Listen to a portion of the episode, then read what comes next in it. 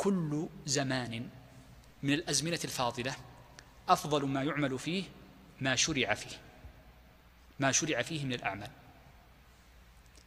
وأنت تعرف الأعمال الفاضلة في شهر رمضان باعتبار أمرين: النص كما قالت عائشة: يا رسول الله ماذا أقول، أي في ليلة القدر، قال: قولي اللهم إنك عفو تحب العفو فاعف عني.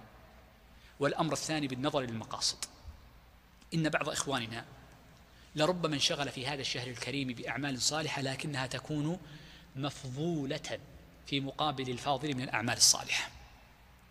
وانظر يا رعاك الله لبعض الأعمال الصالحة الفاضلة في هذا الشهر الكريم التي ورد النص بتفضيلها وهي تحقق المعاني والمقاصد التي أوردناها قبل قليل. من ذلك أولها وأجلها الإمساك وعن المفطرات وهو الصوم، فإنه أعظم ما يرقق القلب وهو أعظم ما يحصل به الامتثال. ومن ذلك حفظ اللسان ولزوم المساجد. كان أبو هريرة رضي الله عنه وأصحابه إذا جاء الصوم قالوا: نلزم المساجد نحفظ صيامنا. انظر انظر كلامهم، فإنهم قد سمعوا الوحي من في رسول الله صلى الله عليه وسلم فعرفوا مقاصد الشرع وانطبعت في قلوبهم من غير تشقيق للكلام ولا تفريق. انظر ماذا قالوا رضي الله عنه: نلزم المساجد نحفظ صيامنا.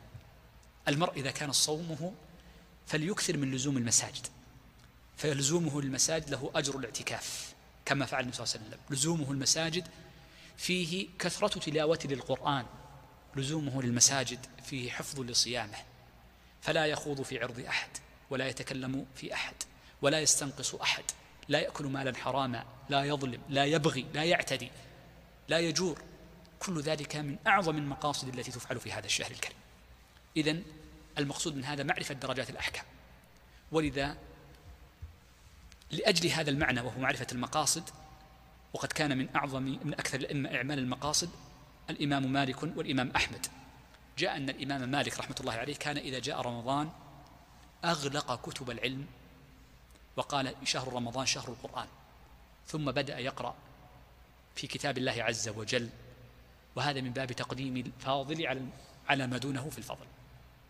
وهذا الحديث ما هو الأفضل في شهر رمضان له مقام آخر، وسبق الحديث عنه في غير هذا المقام وهو حديث طويل.